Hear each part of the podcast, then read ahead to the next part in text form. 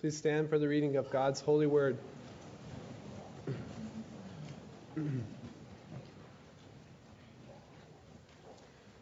and Jesus came and said to them, All authority in heaven and on earth has been given to me. Go therefore and make disciples of all nations, baptizing them in the name of the Father and of the Son and of the Holy Spirit, teaching them to observe all that I have commanded you. And behold, I am with you always to the end of the age. Therefore, if anyone is in Christ, he is a new creation. The old has passed away. Behold, the new has come. All this is from God, who through Christ reconciled us to himself and gave us the ministry of reconciliation. That is, in Christ, God was reconciling the world to himself, not counting their trespasses against them, and entrusting to us the message of reconciliation. Therefore, we are ambassadors for Christ, God making his appeal through us. We implore you, on behalf of Christ, to be reconciled to God.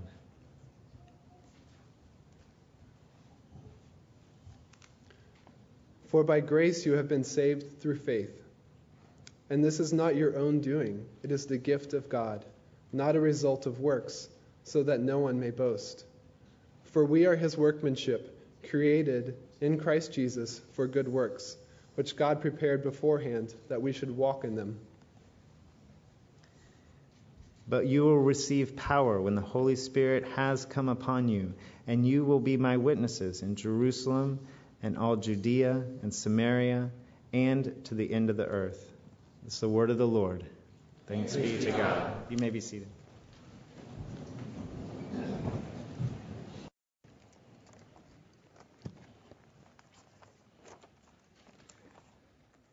I'll probably need uh, more than 30 seconds of confession.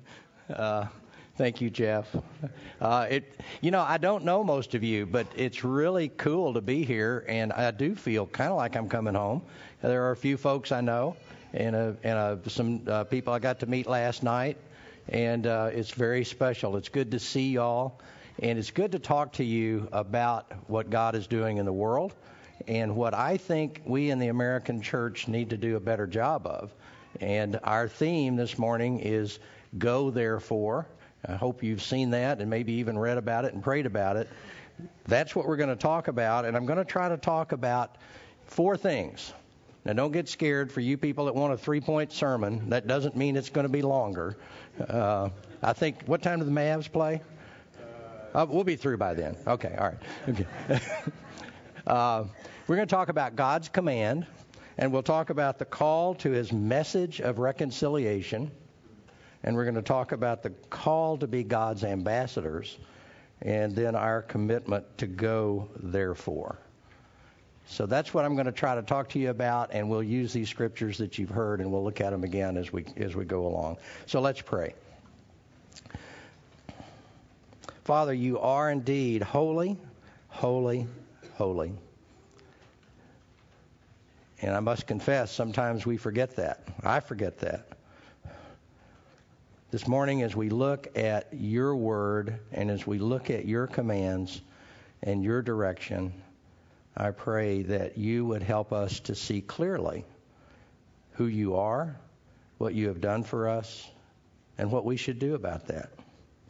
I pray that you would help me as your servant uh, to bring your message uh, well and help me to uh, talk about in, an, in a good way these very important scriptures that you've given us. Help us to be a great time of worship and a great time of uh, commitment and recommitment to serving you. In Jesus' name, amen. Missions is dull and boring. Yes, you heard me say that.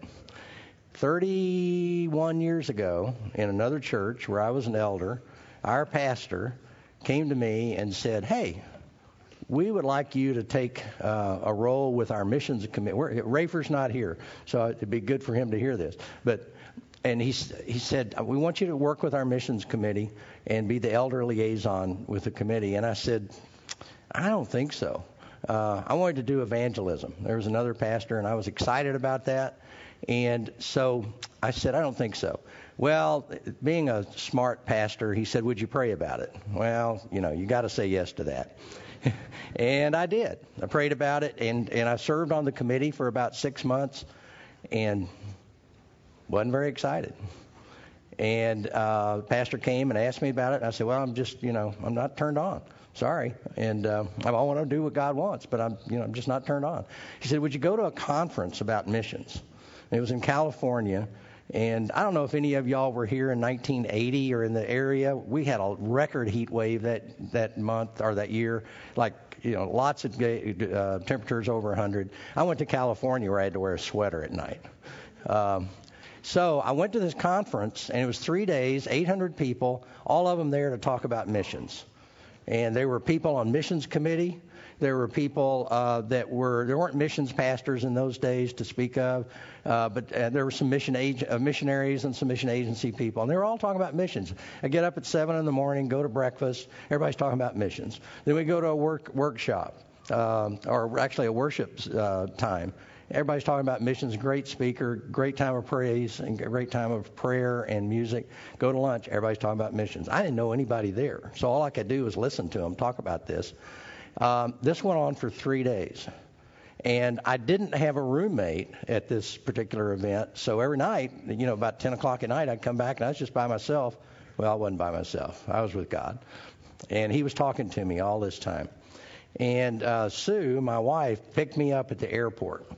And I you know, got off the plane. In those days, you could even be at the gate, but I don't think you were.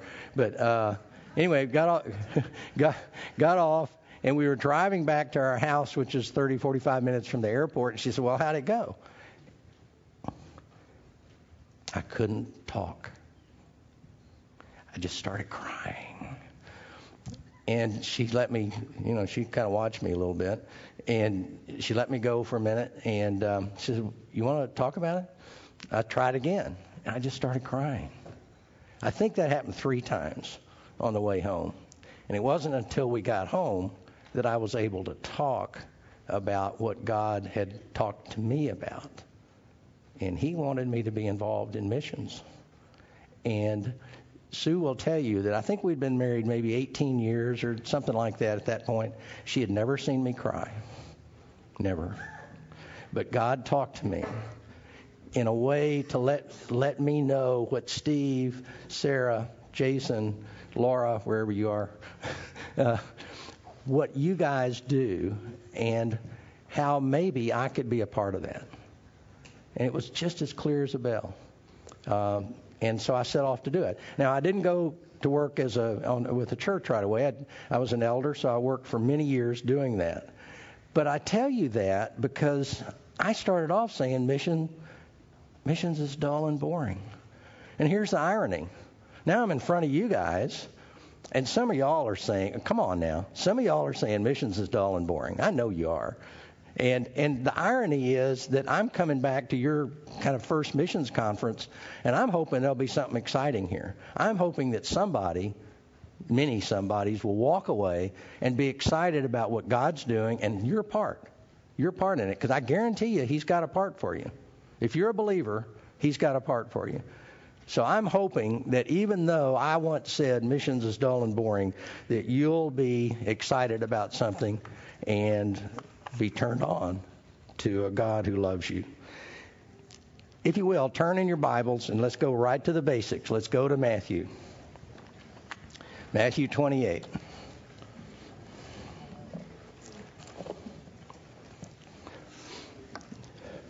We're going to hit this morning some very, very basic scriptures.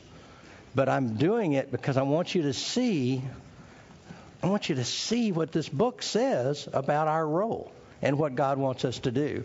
So I'm going to I'm going to hit some things kind of hard, and I think that'll be okay. Um, so let's look at it. Matthew 28. All authority in heaven and on earth has been given to me. Go therefore and make disciples of all nations, baptizing them in the name of the Father and of the Son and of the Holy Spirit, teaching them to observe all that I have commanded you. And behold, I am with you always to the end of the age. Jesus starts this particular passage with all authority in heaven and on, earth has been given to me. Okay, in really kind of crass terms, not theological terms, that means he's the boss. He's got all authority. He's got all the power. If he tells you where you work, if you got a job, where you work, if your boss tells you to do something, he's got the authority to tell you that, right? And it's really not good to say, no, I don't think so. He's got the authority. Well, Jesus is telling us that he has all authority in heaven and on earth. He is God. So, yeah, he's got it. And so he says that first. We ought to pay attention to that. And then he says, Go, therefore. Okay, boys and girls. He says, Go.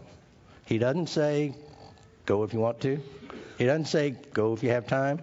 He doesn't say, Go if you don't have anything else to do. He says, Go, therefore. That's pretty mandatory. Now, we're going to talk about there are different ways to go, and particularly tonight, you'll see some more ideas about things to, to do. But it's very, very clear. And what, is, what does he want us to do? He wants us to make disciples of all nations. So it's not just Waco. It's not just Texas, the U.S., it's not even Dallas. It's the world. And we got some folks right here that are working in a very, very fantastic place uh, in China that's just, just amazing. But there are places, as Jeff's alluded to already this morning, that they don't worship God.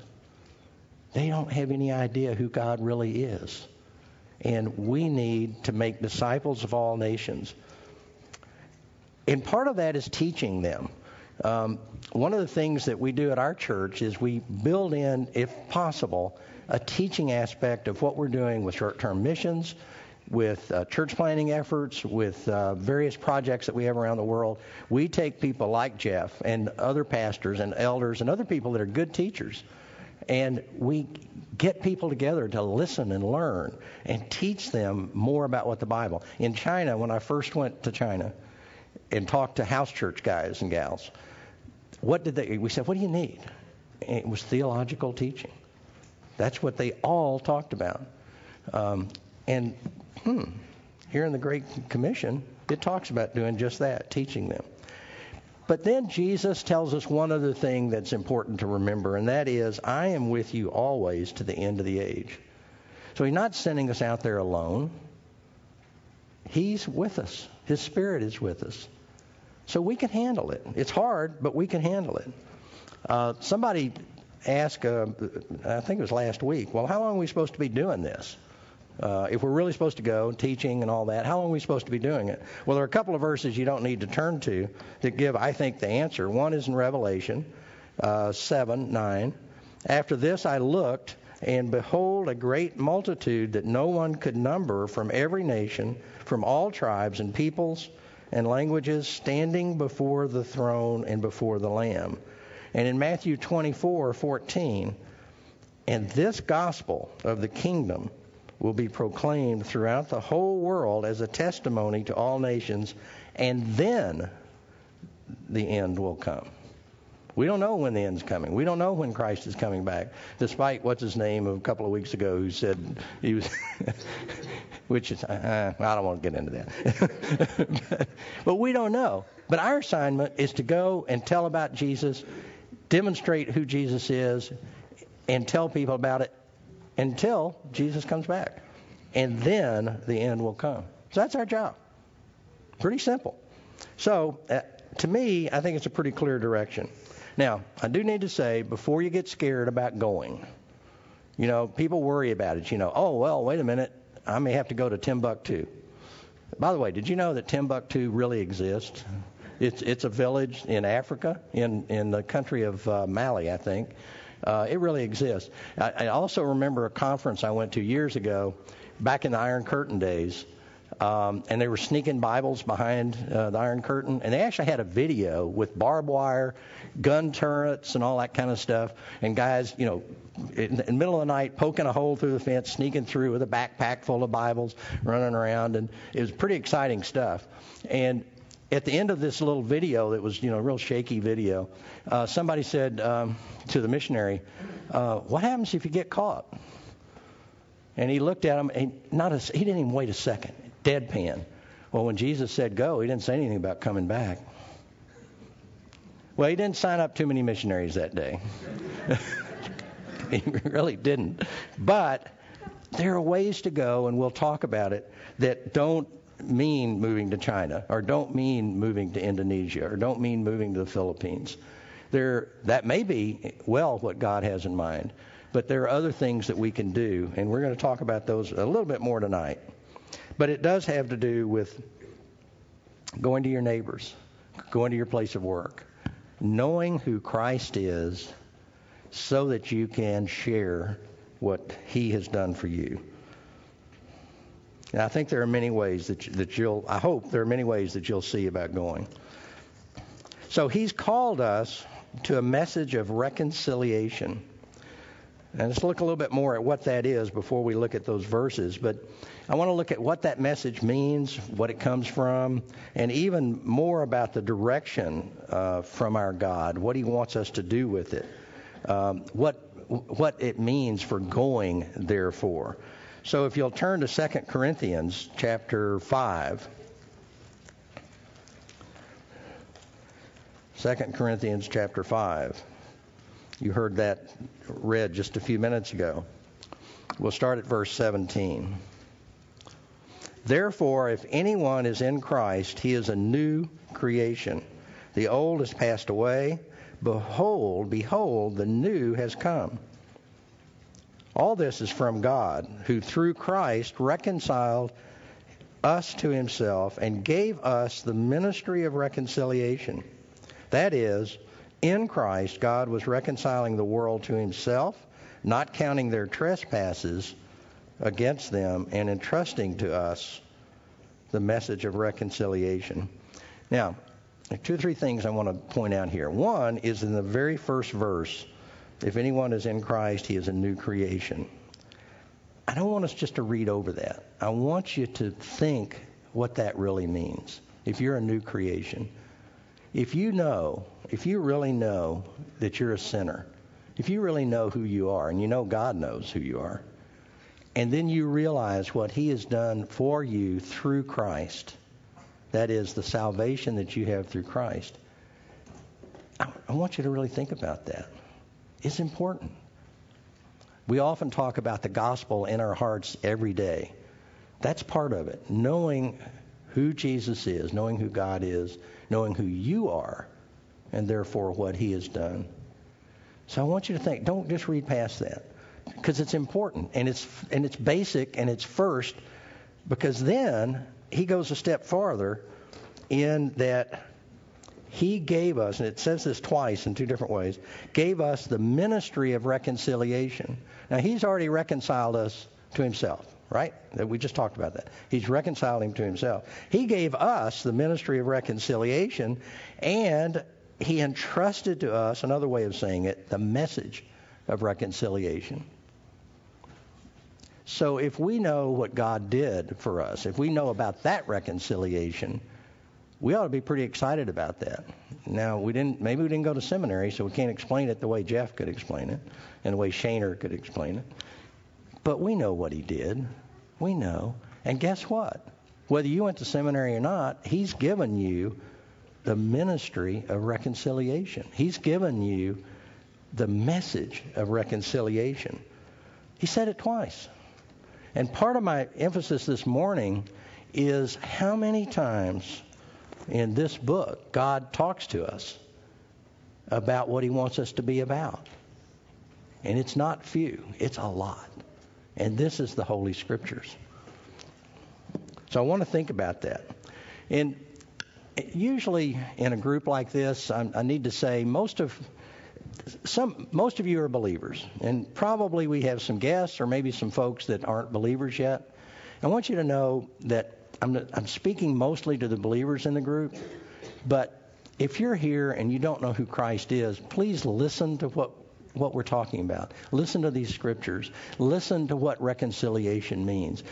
Listen to the fact that all of us are sinful, but God has made a way for you to be made right and with Him so that you can spend an eternity with Him.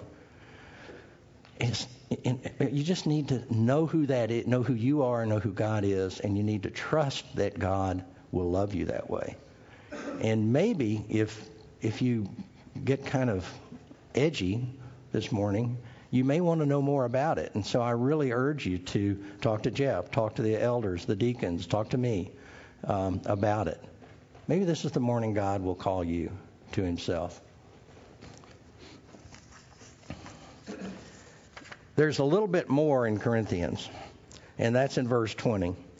And it is, Therefore, we are ambassadors for Christ, God making his appeal through us. God is using us to carry his message to the world. Remember, he gave us the message of reconciliation. He trusted us with that ministry. And now, in case we're kind of dim and don't get it, he says, hmm, we are, he says, therefore, we are ambassadors for Christ, God making his appeal through us. That should make us listen. That should make us stop and think, hmm, I'm his ambassador.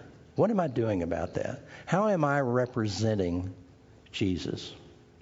How am I doing that? How am I not doing that?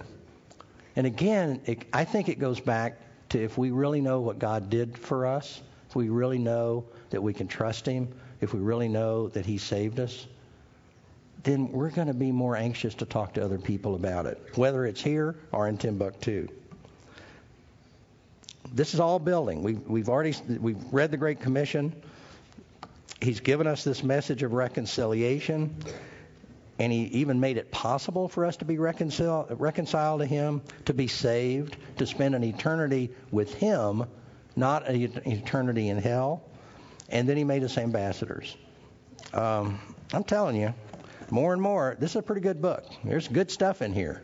And I really hope y'all will read it and pay attention to um, a lot of things. I, again, when I first started, I didn't think this was as exciting as it is. But I'm beginning, finally, I'm dense, and finally I'm beginning to learn. But there's still more on top of that. Turn to Ephesians chapter 2. Kind of familiar verses, but I want to show you something that maybe is a little different, maybe you haven't thought of. Ephesians chapter 2, uh, we're going to do verses 8, 9, and 10. For by grace you have been saved through faith, and this is not your own doing, it is the gift of God, not as a result of works, so that no one can boast. Then in verse 10 For we are his workmanship, created in Christ Jesus for good works, which God prepared beforehand that we should walk in them. Or the NIV says, good works that God prepared in advance for us to do. The first two verses are familiar and important, and it has to do with our salvation and the fact that we are saved through faith. And it is through the grace of God that that happens. And even then, He gives us that faith. It's not anything we do. It's not works. It's not being a good guy. It's not uh, working at the local um, uh, uh, food shelter. It's not doing things like that. That doesn't get us to heaven. You know that. But He makes it possible through faith to be reconciled with God and therefore have an eternity in heaven. And that's important. But what we sometimes forget and don't link, I don't think, is the 10th verse. And it starts with for. And I know some of y'all have heard the old line. When you see the word for, look, look and see what it's there for. See what it's there. Okay. So we've talked about being saved by, by uh, grace through faith. And then it says, For we are his workmanship created in Christ Jesus for good works, which God prepared beforehand. I think that's before the beginning of time that we know it, that we should walk in them. God has prepared good works for us to do. What are those? What are those? What are the good works that God has prepared for you to do? Because if you're a believer, if you're if you are one in Christ, if you have come to saving knowledge of Christ, God has prepared something before the beginning of time for you to do, for me to do, for Jeff to do, for Ada to do. He really has. so let me let me let me look at it a different way because um, sometimes we don't even know when God might be calling us to do things. Um, one of the countries that I've been to many times is the country of Laos. It's a communist country, small country, uh, terrible persecution there from the communist government. Um, it's the only country I know of that there are more Laotians outside the country than inside the country. There are 6 million Laotians in the country, 10 million outside because they fled. They had to. And one of those one of those refugees I know. And uh, back in 1980, um, he was living in Laos with his wife and a couple of family members, and he just couldn't take the communist government anymore and couldn't take the persecution. He was not a believer. He'd heard about God. It's a Buddhist country. He'd heard about God, heard about a mighty God, but he wasn't. He just wasn't a believer. So he paid to rent a, a raft that would hopefully take him across the Mekong River into Thailand. Now, when you think about the Mekong River, you might want to think about like the Mississippi. It's a big river, big currents, and and he's going to go on this little raft with his small family, go across and hopefully into a refugee camp in Thailand. In those days, it was difficult. Uh, the guy paid the raft, paid for uh, uh, paid for the uh, the raft too. Sometimes those guys, you know, they said, well, it'll be over there under that tree when you're ready to go, and the raft's not there, and they just take your money. But he got over there, and the raft was there. So in the middle of the night, he sets off across this river. And um, in those days, the Laotians had gunboats up and down the river. And their their deal was, if they're going down the river and they see they see a little family like like Steve and his two right there, if they see you guys, they're going to shine a spotlight on you, and then with big guns cut you down. That's what they did. So Boone, this guy that I'm talking about with his little family, they start across the river. They get out in the middle of the river. It's dark, it's night, and sure enough, here comes a gunboat coming down. And the gunboat comes down, slows down in front of the raft, shines the light. Boone stands up. Eh, you know, he he thinks he knows what's going to happen. He stands up in front of his family. He knows that's not going to save him, but it's just an instinct. He stands there, and nothing happened the boat just kept going. Just kept going. Hmm. So he goes across the river, gets into a refugee camp, and at the camp there's an evangelist. And he's preaching. And he's talking about the mighty God. And Boone stands up and he said, I met the mighty God back on that river. He saved my life. And he became a believer. Uh, that very night, his wife became a believer, and there were I, be, I was just in that camp, that camp existed like, you know, for three or four years. It had 40,000 refugees in it. It's still there. It's all overgrown. I was just there with that very pastor who preached the, the, the evangelist that night. Boone became a minister of the gospel. 15 to 20 people out of that camp became servants of God in this country. They formed a Laotian group of churches in this country that in August will have its 30th anniversary, the Lao Christian uh, Conference. And those people didn't know what God wanted them to do. They didn't know. And they hadn't even been to seminary. They didn't know. But God wanted them to do something. He had good works for them to do. By the way, 1980 is a special year for me because the conference I went to, uh, where I remember missions is dull and boring. Um, that conference was in 1980. And this is the same year this guy came to faith. And uh, so that's become a very special time for me. Okay, so guess what? There's even more direction in case we're still dense, folks, in case we still don't get the word. Let's go to Acts. Let's look at Acts chapter 1.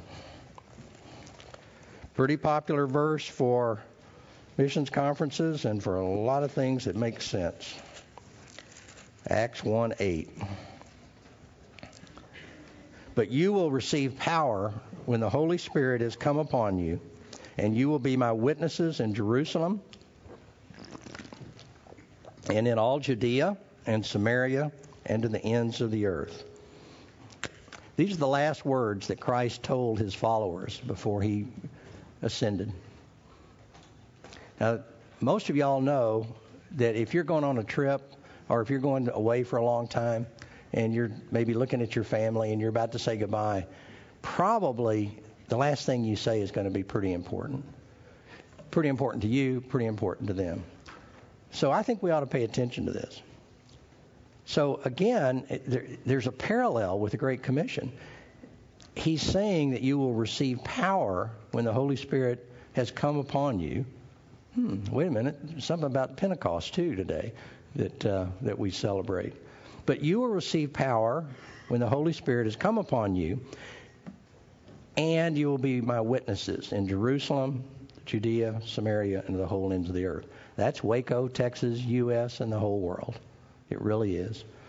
But again, He is giving us the power to do it. Not only does He have the authority to give it to us, but He is also giving us the power to do it. So He's not throwing us out there all by our lonesome. He's given us the Spirit to make it make it happen. And these are the last words, the last thing He told us. Hmm. I think that's pretty important. I really do.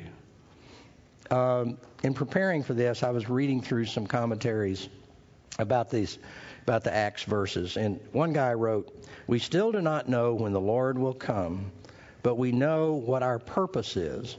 We also know that we are much closer to the end of time than the apostles were." The last words of Jesus had to do with the true nature of his kingdom and taking his message to the entire world. Christians today must have a correct understanding of the Lord's church and then communicate that communicate that vital truth to the world before he comes. I think that's true. So again, where are we? What does all this mean? We've heard a very strong command called the Great Commission. We've been reconciled to God, and I, I keep urging, I keep wanting you to think about what does that really mean. Think about there are ways to, different ways to think about it. It might be the fact that you're going to avoid going to hell. You're going to avoid spending an eternity separated from God. But it also means you're going to spend an eternity with God, worshiping God, and not worrying about all this stuff that we have to worry about here. That's going to be pretty cool. And so think about that. Think about what God's done for you. I think we ought to be kind of overwhelmed by it but we're so comfortable. We, you know, we have a nice facility, nice place to worship. Most of us are doing okay uh, work-wise. Some of us are having some struggles, but we got food to eat. It's not like in China where Sarah was telling us, I've forgotten how many millions uh, don't have. They live on less than one dollar a day, that kind of thing. We don't, we don't live in that. Um, so we ought to be thankful for that, but also thankful for our, the eternity. We ought to be moved I think so much that we just can't help but tell people about who God is. But we just don't always get it.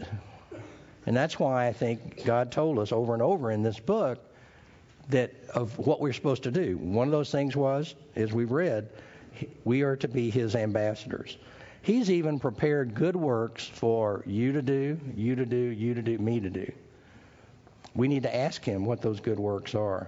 And we need to ask him what those good works are that Redeemer Church. What are the good works that that God wants this church to do? Many good works that have already started. And with this facility and the new th- the new growth, new people that are coming and will will be coming as this area d- develops stronger, we need to be asking about that. And he wants us he wants his message of the saving grace of, and the gospel of Christ to go to Waco, the U.S., and the world. And he, and he gives us the power to do it. But we still just don't get it sometimes. Some say, well, we ought to, we need to spend more time in worship. We need to spend more time teaching ourselves and, and being deeper in the Word. We need to build each other up. Um, and yeah, we are to make disciples. We are to teach our people. And we are to worship. No question we are to worship. But can't we do that and some other things? I mean, do we just have to do that? I mean, aren't there some other things that maybe God would have us to do? I think we can. The scriptures are clearly telling us to go. Remember Jonah? Remember Jonah? Um, short, short summary of the book of Jonah. Some of you may have heard this. I hope this works with, with my microphone. God said to Jonah, Go. Jonah said, No. God said, Oh. Hmm. There's a message for us there. There's a message for us. That's probably why he put it in the Bible. Um, I went to graduation, a seminary graduation recently, and one of the speakers talked about the graduates being set apart for the ministry of Christ. Well, guess what, folks? All of us are set apart for the ministry of Christ. You don't have to be a seminary grad. You don't have to be a that. I mean, you can be. That's a great thing. It's a great thing. But it's all of us. It's all of us. Regular people, people without training, they can do it. Um, the American Christian is running away from that. Now, I'm generalizing, not everybody. The American Christian is running away from that. The American church is running away from that. Do you know that there are more Christians, evangelical Christians, in China than there are in the United States? There really are. There are probably 100 million uh, Christians in China. Nobody knows for sure. It's really hard to tell. And here, maybe 75 million evangelical Christians. We're not what we used to be. But you know, regular people can grow a church. Um, another story from uh, this time from Thailand. Uh, one of our ministries in northeast Thailand at that refugee camp, at that same location I was talking about, is a medical clinic. And uh, Steve maybe has heard me, I can't remember, I may have told you a little bit about this clinic. But it is a word and deed ministry. And it was established, ooh, as a hook to get people interested in what Jesus could do and start a church. And it worked. That, that clinic was manned by Christians who loved the Lord and wanted to share the gospel. And there's a village called, and I, know I never can say this right, but Wong Long, um, about an hour and a half away and a lady in that village was sick, couldn't get well, and she heard about this Christian clinic. She didn't know what that meant because she was Buddhist, but she heard about this clinic, and some people said you ought to go there. Maybe they can help you, but they're at least nice. They're not like the government places, so they're nice. So she goes to the clinic, and she goes and she hears the gospel from the pastor because there was a kind of a group thing at the start of the day. Then she goes to see the doctor and the doctor shares the gospel and also finds out what's wrong and gives her some medication, two things happen. She got well physically. She also accepted Christ. Okay, she goes back to her village, an hour and a half away. She talks to her brother and says, Hey, I know you're not sick, but you ought to go to this clinic. they, they got something going there. so he does. He goes, and he goes to the clinic, and guess what? He becomes saved. He goes back to the village, back to Wong Long. This is about four and a half years ago. And the two of them start talking to their families and their friends in this little village. I've been to the village several times. Today, there are 40 baptized believers in that village. They didn't have evangelism training, they didn't have EE training, they didn't go to seminary. God moved in their hearts they knew what that meant. They knew what that reconciliation meant. And they went back and they just had to tell everybody. Today, that's going to be a daughter church of the main church that, that is right by the clinic. And there are people there that are wonderful. Every Sunday, every Sunday, they get in two or three vehicles, drive on bumpety roads, an hour and a half to go to church. They don't complain about driving 25 minutes to go to church. They drive an hour and a half to go to church. They stay there all day, and then at night they go back and we're hoping that with shortly that they'll have their own pastor and have their own church. That's what regular people can do, but more importantly, that's what God can do, and that's what He wants us to do. He tells us a lot about what He wants us to do. I was thinking, I've said it already, this book really has a lot about going. And I, I just I spent a few minutes and just went through and wrote down a few verses. I'm not going to read them all, but I, I just want to I just want to hit them a little bit. Matthew 28, go therefore and make disciples of all nations. Second Corinthians, he gave us a ministry of reconciliation. He trusted us the message of reconciliation. He wants us to be his ambassadors.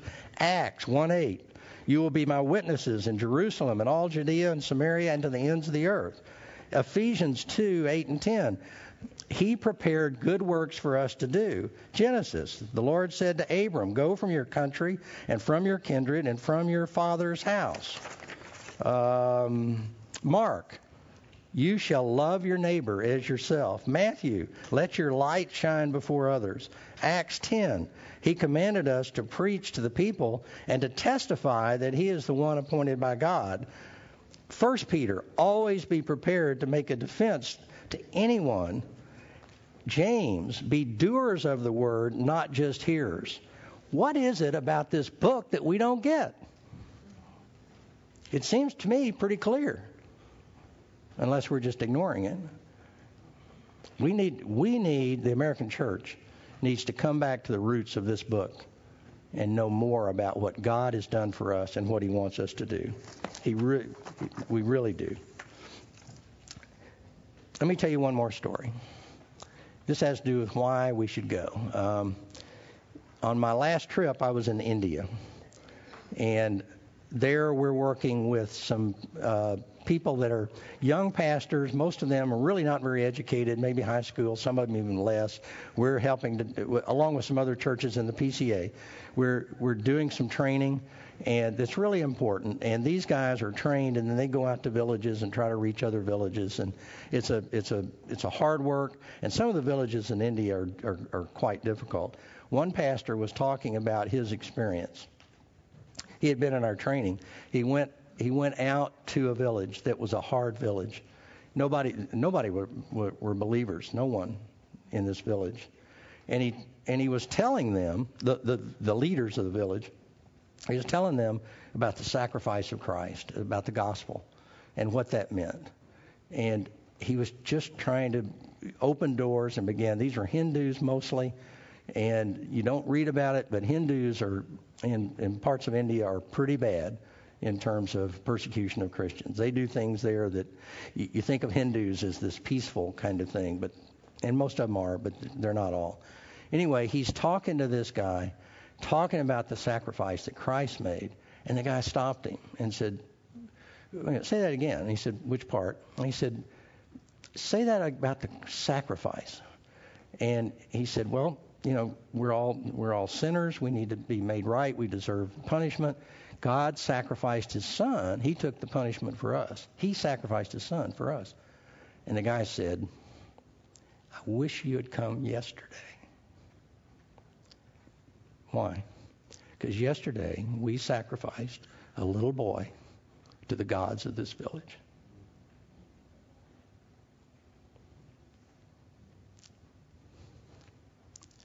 There's a reason God wants us there's a reason he wants us to go and tell his story. Now, you may say, well, hey, I'm in Waco. I'm not about saving somebody's life. Somebody's not going to be sacrificed. Yes, they are. They're going to be sacrificed and go to hell. We need to be sharing the gospel right here. We need to be telling the message of Christ right here. But sometimes we, we just don't get it. What have we seen? We've seen God's command, the Great Commission. We've seen his call to a message of reconciliation. We've seen the call to be God's ambassadors. And he's even created good works for us to do. Some of us know what those good works are, some of us don't. We need to ask him about that hopefully that hopefully you've seen a little bit about what God has to say about all of this. Hopefully you can begin to piece it together. I think we need to recommit ourselves to worshiping and serving a God who is unbelievable. He really is. He's unbelievable because of the love he has for you and for me.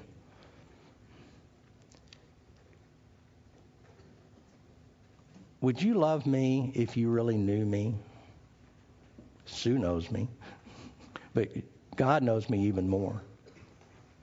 Would others love you if they really knew who you were and what you did and what you thought? God does. He really does. He loves us so much that he sent his son to take the punishment that we deserved for our sins. It seems to me that that we should be more serious about our sins and more serious about understanding what God's done for us and therefore going in different ways. I think our churches need to celebrate more about this unbelievable God through worship, through teaching, and through going in different ways. Does this fit Redeemer's vision statement? Ha ha! There's a vision statement on the website. It's out there. And it says Redeemer Presbyterian Church exists to extend the supremacy of God by delighting in the worth and work of Jesus Christ in Waco and beyond. Hmm. Sounds to me like that's a fit. Good job. you and whoever else crafted that many years ago. Um, there's also a core belief that some of y'all, if you if you go a little farther on the website, there's a list of core beliefs. One of them is the gospel of God's salvation in Jesus Christ must be published to all the world as a witness before Christ returns. Well, guess what? That fits also. That fits you guys. You've said you want to do this, and you are doing part of it. You really are. At our church, at Park Cities, there's a small group of elders that's meeting right now as we try to, we just celebrated our 20th anniversary. And we're trying to see what God would have us do in the future. And we're not trying to come up with a strategic plan and that kind of stuff. We've done that. And uh, don't do a strategic plan. Uh, we, have done all of that. Uh, but we want God to talk to us. And we're really praying. We've been looking at the book of Acts, um, the day of Pentecost, and, uh, and also Peter's sermon. And one of the things that struck us in one of our meetings recently was in the second, let's see, it's in uh, the 43rd verse at Pentecost, and during that time, all came upon every soul. Think about that. All, in terms of God and who He is, came upon every soul. Every soul. And you'll probably remember that 3,000 were added to the church that day. In Acts 2:47, we are told that the Lord added to their number day by day those who were being saved. We are trying to be at our church really kind of brutally honest about where we are as a church, and we are asking ourselves the question, why is the Lord not adding to our number day by day? There's a lot going on at Park Cities Presbyterian Church that's good. But we're asking ourselves, why is the Lord not adding to our number day by day? It happened in the book of Acts. We can read about it. We truly can. So I think going is a part of that answer. And I think we've seen what the scriptures have to say about it. We need to remember daily what God has done for us. We need to follow what God has asked us to do. In fact, told us to do. We need to ask Him what He wants us to do. What are those good works? And we need to obey. We need to commit to a loving God. We really do. We need to worship and serve an unbelievable, holy, and all loving God. And we need to go therefore one of the things I we're going to serve communion in just a minute. One of the things I want you to think about, if you would, is what does that mean? Jeff will be talking about it, and he'll talk about the elements and what that means. The most meaningful communion I've ever been in, I served in Indonesia, in uh, Banda Aceh, uh, Aceh province, which is, um, as some of you know, Indonesia is a Muslim country. Aceh province is actually under Sharia law and bad things happen there. I've been to the Grand Mosque, and it's a it's a it's just a a, a place that just is dark, dark. And I served communion with I think there were probably 30 or 40 Indonesian believers, many ex-Muslim, not all ex-Muslim, but many. And I've never had a more moving experience because as I served, people would come forward and you could see, you could see in their eyes and in their hearts that they understood what the God of the universe did for them. They understood the salvation. They understood the breaking of the body. They understood the blood of Christ. One lady was so moved that she was just standing there crying uncontrollably, shaking. I thought she would collapse. I couldn't speak her language. All I could do is whisper, God loves you. God loves you. He knows who you are. When we celebrate communion, try to think about that. Try to think about what God has done for you. He did it for you even though you didn't deserve it. Try to think about that. And if you understand that, if you understand that, then maybe you'll get turned on to want to go, therefore. Let's pray. Father, I thank you that you are indeed the God of the universe. Father, you love us. You love us in ways that we can't understand. Help us, Father, to understand more deeply and intimately who you are. And because of that, help us to know what you would have us to do. Help us to know what those good works are that you created in advance for us to do. Father, we love you. Um, and thank you for the love that you've given us. I pray for this church that it will be a giant beacon for Christ and that many, many will go in different ways to serve you and to be your ambassadors. Thank you, Father, for hearing our prayer. In Jesus' name, amen.